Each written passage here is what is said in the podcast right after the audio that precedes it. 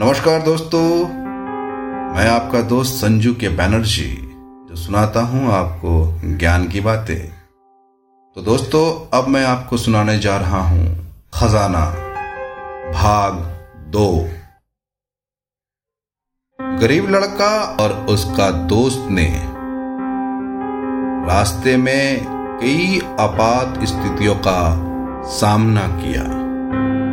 लेकिन वे अपने संगठन और साहस और विश्वास के बल पर आगे बढ़ते गए।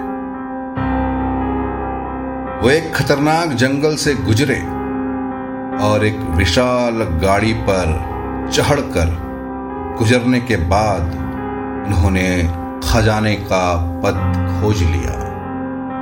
पथ पर चलते चलते उन्होंने एक पुरानी मगरमच्छ की गुफा में पहुँच गए।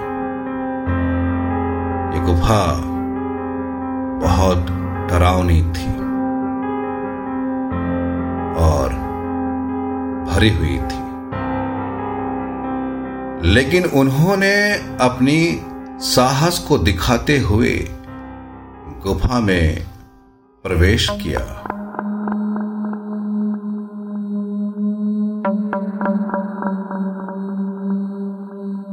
और वहाँ अंदर कुछ अद्भुत चीज़ें दिखी।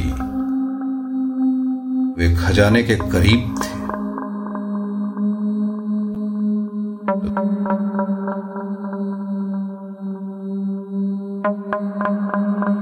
तो दोस्तों, यहाँ पर भाग दो समाप्त होता है।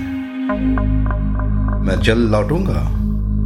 भाग तीन के साथ। मैं कोई और नहीं। मैं आपका दोस्त, संजू के बैनर्जी, जो सुनाता हूँ आपको ज्ञान की बातें।